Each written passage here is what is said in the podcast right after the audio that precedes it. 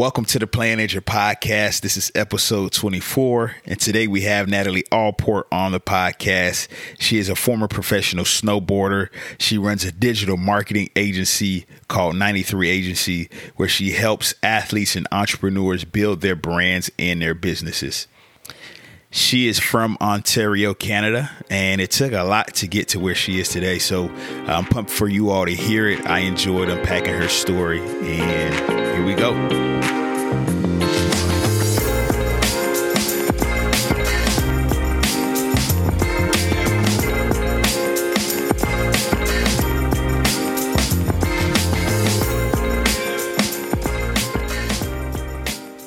Uh, Natalie, appreciate you coming on.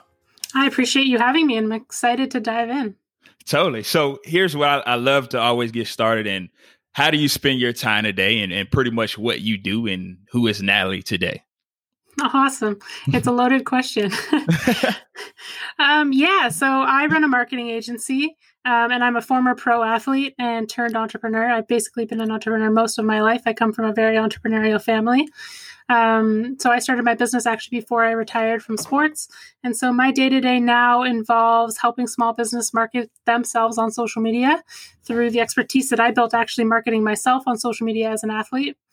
And um, now, of course, with everything going on in the world, um, I'm at home working from home, which I'm pretty used to. But right now, I'm just going all in on creating content to help people transition to working from home, helping my small business owners, whether they're clients of mine or just people connected with me on social media, just helping them transition over. Um, as you know, everyone's online right now, so just trying totally. to create as much content as possible to help others because you know I'm not a science expert. I can't help people with actually what's going on, but I can help people make the transition to working from home easier.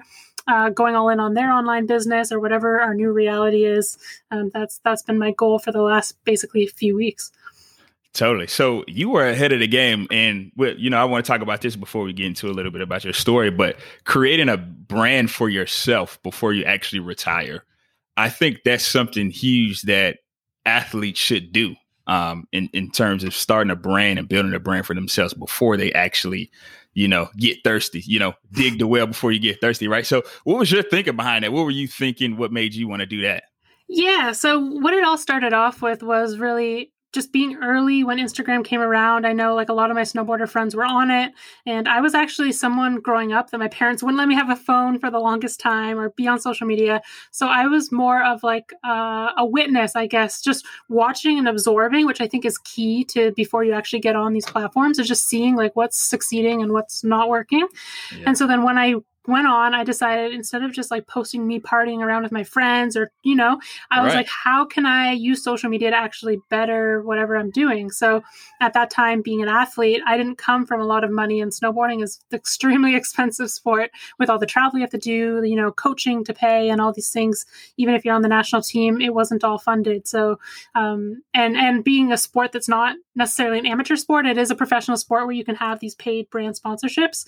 I was like, okay, social media is new. This is where I need to be to get those brand sponsorships. If, you know, if I might not be the best athlete compared to the other national team athletes, but if I can get these brand sponsorships to help me pay and go to these events, that's going to make me better because if I can't afford to go train, right. then I, I'm not going to get better. And then that was something that transitioned into my life with business because some of the sponsors that I marketed um, myself for on social media noticed and asked me to market their businesses the same way. So it was kind of um, almost organic how it came about. I guess I wasn't really thinking about okay, like I want to do social media for other businesses, so I need to invest in my brand right now.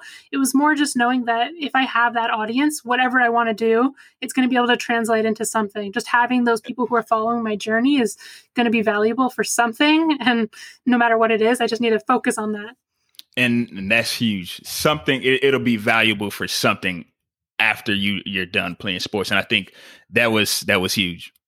Yeah. So, so talk to us a little bit about you know your early life and, and where you came from, and who was Natalie as a kid.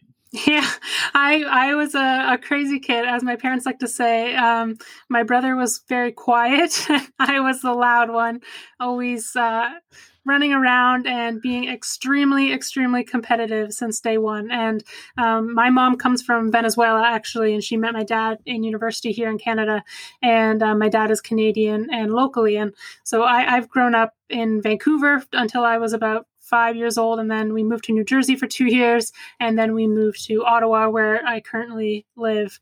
And um, my dad, being um, he wasn't a professional athlete in, in any terms, but he played hockey like the rest of the Canadians and football and different sports. He wanted me to be an athlete, and since day one, he said he was like training my balance and different things. You know, my mom would laugh because she's the least competitive person, and then he is the opposite, and him and I are very similar in that regard. And so, yeah, so I've just always been an athlete. I think when I was three years old, my parents tell me that I was biking around watching the Olympics, and I said I was going to go to the Olympics. I just yeah. didn't know what sport I was going to be for. So, um, growing up, I played hockey. And then eventually I had to make the choice of hockey or snowboarding once I took up snowboarding. And so I chose snowboarding to the surprise and maybe dismay of my family because I was not good. I was really bad. Yeah. I was, I was not good at all. Um, I was actually always a, national, uh, a natural at sports. Most sports came really easy to me, but snowboarding, I was so bad. I was falling down the hill. I was like hitting my head, tumbling. And so they couldn't believe that I just chose the sport. But I think for me, I like I like when things challenge me and when people say like you can't do something that's that's what i go for. So having those sports where i was just a natural and it didn't really encourage me to put in the work. Mm. snowboarding was like no i want to be good at this. My friends are going and i can't keep up. And so it challenged me to like go every day and practice. Um, and so that's that was pretty much my my childhood was just snowboarding in the backyard playing hockey, being outside. I didn't have any video game systems growing up. Like I was outside, free range child running around. We had a family cottage we'd spend the entire summer with our family at. And um, yeah, pretty much just doing that. And I always had business ideas and little side hustles and things because my dad is an entrepreneur. So he encouraged that pretty early on. So you were just a competitor, basically competitive, love challenges, wanted adversity, wanted to take things head on. Um, so how did that lead to the rest of your your snowboarding career? Because you started off bad, you said, but yeah. yeah, um, I definitely started off really bad. And I remember I would go to school and I would tell all the kids in my class that I wanted to be a professional snowboarder, and they would laugh at me. And um, luckily, I was pretty hard headed as a kid. And yeah. um, I'm really glad that, you know, my parents would always console me when I'd come home upset that all the boys were teasing me about this, or, you know, I would beat them at the beep test at school or something, and then they would they would say I was cheating or something. I was just, you know, every I felt like you you put yourself out there and people always try to kind of bring you a little bit down but i was yeah. really lucky to have a family who told me like this isn't going to matter five ten years from now and so yeah so i grew up definitely a really big competitor competing with my brother and anything we can make up and with my family and then with all the kids at school and uh, yeah, some of the boys at school who would tease me, I would see them at the snowboard hill, and my whole family skied, and so they would ditch me. they would go yeah. skiing, and I would have to teach myself how to snowboard. And so I wanted to join these guys, but they said I couldn't keep up with them.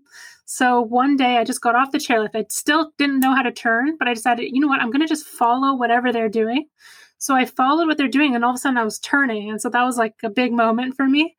And then, um, then there was a competition, and it was like just those little like jumps and boxes in the terrain park. And I asked my parents if I could join, and I ended up winning. And when I came home, my my dad asked me how many people were in the competition. There was two people, so I, I, beat one person. But it was and, a small win. It was a yeah, small win. That's right? exactly it. I think I think the key for me was just putting myself out there before I was ready. So I was like, I'm going to do this, and then I forced myself to do it because I think that's kind of the only way. Otherwise, you're never really going to push yourself. And yeah, from there, I started going to more larger competitions as much as I could get my parents to drive me to them. And right. I ended up starting to instruct snowboarding to kids at the ski hill. I worked for the ski hill, so we were there all the time. My brother was a ski instructor as well. It's my younger brother. And yes, we spent all day at the ski hill. We luckily had a community of parents that would drive us over. And then from there, I started going to bigger competitions. And in 2011, they announced slopestyle snowboarding, so all the jumps and the rails and stuff, into the Olympics. And I was in Whistler. I'd saved up for like three years to go to a summer camp in Whistler, um, a snowboard summer camp. Right. And they yeah they announced that it was in the olympics everyone was celebrating and a month later i was at home at my cottage someone emailed me. They said, "Did you see that that the Canadian snowboard team released their roster and you're on the junior national team?" And I was like, "What? I didn't even apply, nothing." And I guess just based on the results I had the past season, they had created this brand new team, and so from there I got on the junior national team. I had to hire a coach for the first time, and I ended up actually living at my coach's parents' house because they where I had to go was pretty far from where I live. There's no big no big hills near me and uh, yeah, it just kind of grew progressively from there. So what? What did what was going through your mind when you made the national team? What did that feel like? Like, what was the emotions? Yeah, it was pretty awesome for me because growing up, like I said, I wanted to go to the Olympics, and it was almost like I had kind of not quit that, but in a way when I chose to switch to snowboarding. What the discipline of snowboarding I was doing wasn't in the Olympics. So my goal would have been it kind of changed to being like X Games and all those events. And then, um, yeah, then once it got announced in the Olympics, I got really excited because now it was kind of like my whole dream coming together. And then, yeah, then getting on the national team, it just validated all the work that I had done because, you know, coming from where I am, there's not a lot of other competitive snowboarders. There's no big ski resorts or hills. And so I, it was kind of a whole new thing. You know, people go and they go and play hockey, and that's pretty much it. So it was really exciting for me to just see where I had came from and kind of disbelief that I'm up there with, you know, athletes from out west and BC and things like that. And so that was the first time you actually got a coach. So you had had you didn't even have any coaching. No. To, until you got to that level. So that that is crazy. That is crazy. So take me through that. At, once you get a coach and probably fine tune some things and different things like that. Um, what happens from there? As, as you yeah. get the coach and you make the, the finally make this team that you've been looking for forever.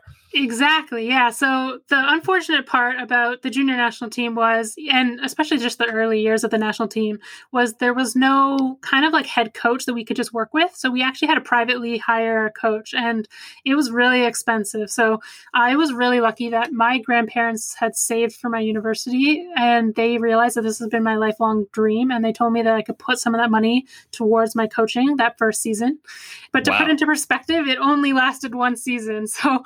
Um, um, yeah, I, have definitely hustled a lot of different jobs and things like that to make things work for the the upcoming seasons after that. But um, yeah, so I put it in, and I actually moved down to just south of Toronto and um, to a different ski hill where we, we kind of interviewed different coaches as with my family. We found a coach whose parents said that they would let me live there um, for like a cheap fee every day. And they were awesome, super nice. They were actually uh, school teachers. So just awesome people to live with and be around. And I had people who would pick me up and drive me every day to the, to the ski hill. But the, the biggest thing for me when I got a coach was actually that whole first season, my coach redid everything. I don't think I learned any new tricks. It was just completely learning how to snowboard again. He would take me aside and actually teach me how to turn better and just the basics basics mm. and um that, yeah looking back like i know it was frustrating for me at the time because i just want to progress and like i want to learn this new trick that i'm seeing everyone doing but i actually had to take a step back to be able to push myself further because I would have just got injured or if I continued riding the way I was. And looking back now, that translated a lot a lot into my success because if you're able to step back and just work on the foundations, you can go a lot further than if you're just constantly pushing, pushing, yeah. and perhaps burning out eventually. Totally. So you had to take a step back and then consistently build up instead of just going from zero to hero and trying yeah. to yeah. And as a 17 year old kid, that's really tough to take. Without a doubt. Without a doubt. So you take so you had some challenges along the way. What what were some challenges that you faced like during your your athletic um journey that you felt kind of shaped who you are now? Yeah, well, one definitely was that I didn't come from a, a, family of a lot of money. Like a lot of the kids that were on my team, um, whether they were on national team level or just like local riders, they they definitely had a lot more money than I did. You know, their parents were paying for their flights and things, and my parents are so supportive. But they always told me if I want something, I have to personally work for it because mm. otherwise I might not value it. And so, um, yeah, I had to pay for a lot of the events that I wanted to go to. I actually graduated high school a semester early so that I could go and get a job to pay for my upcoming events. So that was a year before I made the junior national team. Um, so that was definitely something that I had to overcome. And so my my whole thing was, you know, all these kids are training full time. They would go to Australia in the summer during Australia's winter, and I couldn't afford that. So it was my whole thing was, okay, I need to get in the gym. Like that's what I can control. I can do. I need to work on this. Um, and so that's been definitely a big challenge. The other challenge, especially in snowboarding, is injuries. That's that's just an unfortunate part of the game. Totally. And um, actually, the year that I made the junior national team, the result that helped me get onto the team was uh, a competition that I did a few weeks after I broke my tailbone. So mm. that was really tough because I actually had flown out west, broke my tailbone, did a competition the day after, had to fly home, and it was so uncomfortable. Trying to sit down was like the most painful thing. For two years, it actually lingered on. And uh, so then actually having to do this competition a few weeks later was just a big mental task to overcome because it was so excruciating. so walk me through that. So you you you broke your tailbone and then now you're doing now you're performing in your dream type of competition with a broken tailbone. Yeah. well, kind of if you could paint that picture, what did what did that feel like? What was going through your head during that particular time? Well, one of the cool things about snowboarding is when the adrenaline hits, you don't feel much anymore, and that's been something I've noticed because now I I compete in CrossFit a little bit, and you have a hurt shoulder, you feel it because you're doing these strength movements. Right. But when in when you're like flying through the air and you say you have a hurt hip, you land like in a squat, you don't notice the hurt hip. like right. your body just reacts and it's in survival mode. Like you're your adrenaline is so high that you're just trying to not die i guess you could say. So i yeah i think once you can get past the mental barrier during like the training and during you know when you're just standing at the top of the run once you drop in every injury that you have everything else it's kind of out of your head. Like you're just so present in the moment that you don't feel those things. So basically being just present like not really worrying about all the the distractions and you know outside stuff. You're kind of just focused on the routine or what you have to get done. Is basically kind of what got you through that. Yeah, it was. It's funny because a few years ago I read the book "The Power of Now" by Eckhart Tolle, and mm. um, he mentioned in it that you know some people as get into presence and into mindfulness and into the moment through action sports. And he didn't suggest it as the best way, but he was just saying that that's a way that actually people get into this presence and the power of now because it forces you to because it's like life or death in in the end. Like you can't if you fall you're going to be badly injured. And so you're really forced to be right in the moment. For example you know someone who just finds their freedom and they're calm by riding a motorcycle or something like that. I think it's the same thing with snowboarding or any action sport athlete. It teaches you to be present. Um, but definitely after when you don't have that adrenaline rush you have to teach yourself how to do it without it. Right right right. Totally so I love that. I mean, you you you kind of face some highs, some lows, and then my thing, my main thing with you is that you had to do everything on your own. Whether it was paying for competitions, teaching yourself how to kind of snowboard on your own. You didn't get a coach until you actually made the actual, you know, the junior national team. What what do you think made you do that? Because I think a lot of people will make excuses of oh, my parents won't pay for me, so I won't do this, or I don't have a coach, so it's no need to even practice. Uh, what made you what made you keep going? Like I think a lot of people have excuses. That I you know I agree. That's yeah. impressive. yeah, thank you. Um I, I part of it I think is just it's just how I've been raised. Maybe um, I I think I've always had that self drive since I was young, and I know my parents looking back when you know they they reminisce on memories and things. They always tell me that just something that i always had. Like i was always whatever goal i had i would do it. I remember i would want to go to the ski hill and my parents said we had all these chores to do. I would make a calendar for everyone in the house what we had to do so that we could go like say night skiing or and snowboarding that night. Because i wanted to go like whatever i wanted to do i would just work so hard to make it happen. And i think just growing up it was part of how I was raised was that because I didn't have, you know, all the money and my parents didn't say yes to everything I wanted, it just taught me that that I had to work at it, you know, versus if I was raised differently and I got everything I wanted and all of a sudden it was taken away and I had to do stuff myself, perhaps it wouldn't be the same.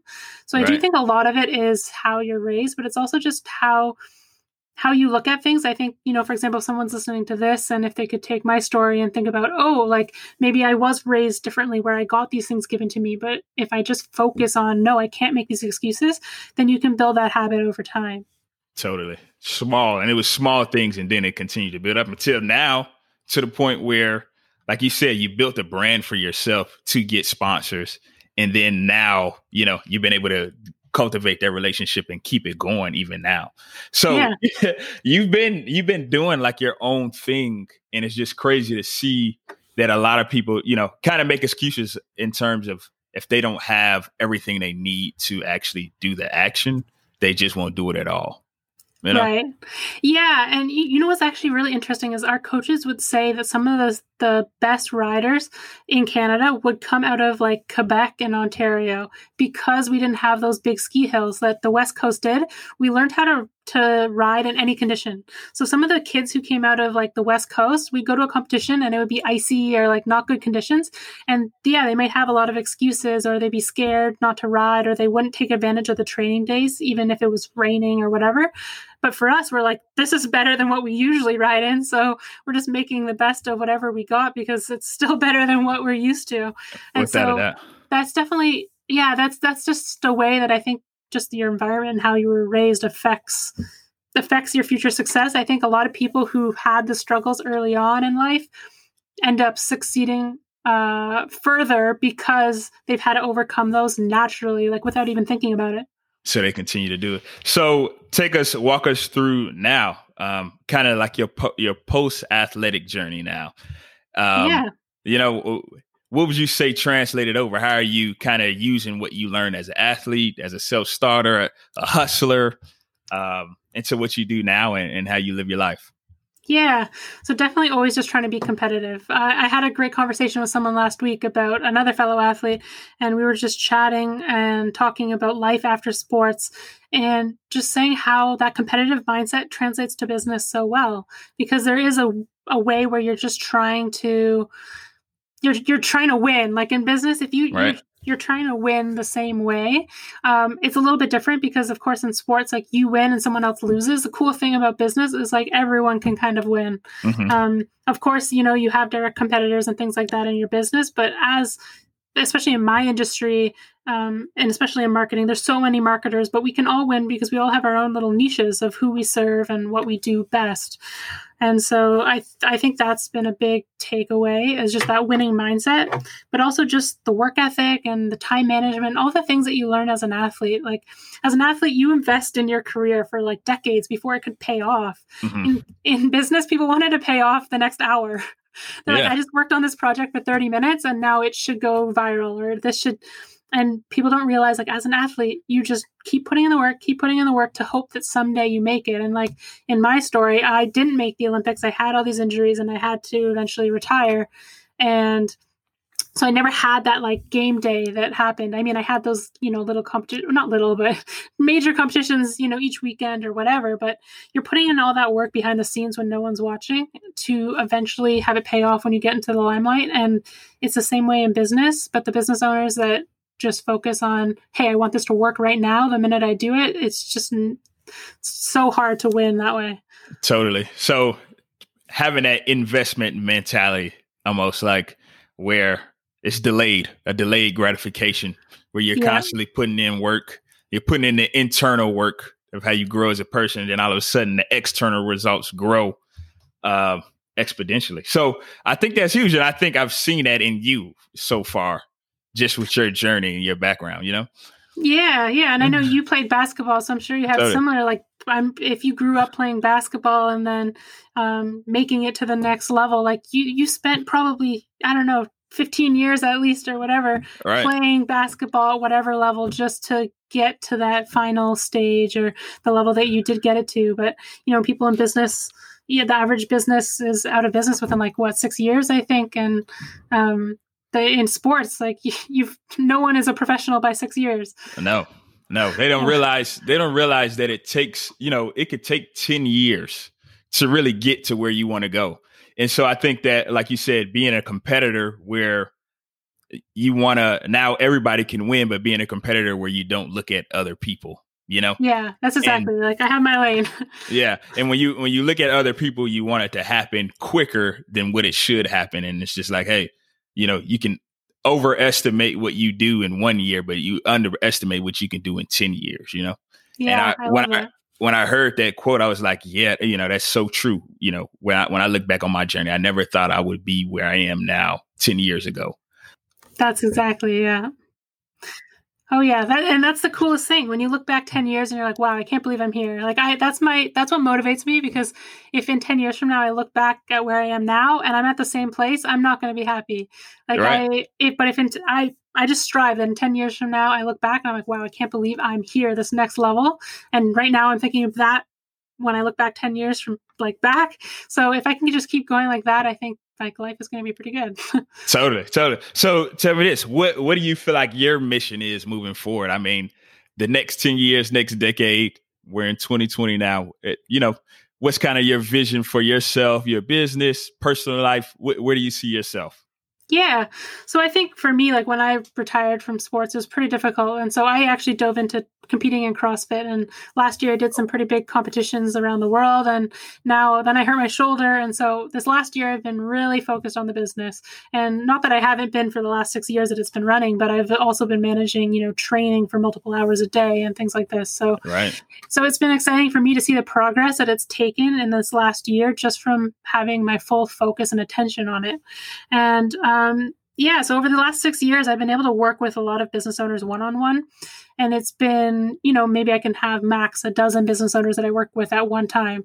So my goal now is just to keep increasing my impact. So I'm launching new stuff like courses and uh, different programs so I can help more people, like thousands of people, rather than just only be able to work one on one. I want to give people the tools that they can do it themselves instead of only needing to hire, for example, my agency or another agency to do it all for them. I want to empower people of how to make their marketing decisions and things like that. And and now I'm looking at how do I give back to the athletes and entrepreneurs who have been in the same position I was five, ten years ago, and help them speed up the process so they don't make as many mistakes as I did yeah. and get to, to where I am now and further than than I am faster. And so, yeah, I'm, I'm helping. I'm launching some new stuff that I've been working on like crazy now that we have all this time and and time at home to record stuff. Um, yeah, so helping athletes get sponsorships the same way I did, how to actually reach out to sponsors, how to market themselves on social media, and then the same thing for entrepreneurs, how to market themselves and their businesses on social media. So all around the same concepts of what got me to where I am, which was knowing how to market myself, knowing how to market these other businesses, and helping people do the same for themselves. Totally. So where can people find you? Um, in terms of follow you? Where can they see anything about you? Whether it's podcasts, information on social media, where can they find you and follow you? Yeah, so I have a website, natalieallport.com, N A T A L E A L L P O R T.com. And um, yeah, I blog and different things there. I, I have weekly YouTube videos, then I repurpose into a blog and as well as a podcast. And then my podcast is called The All In Podcast.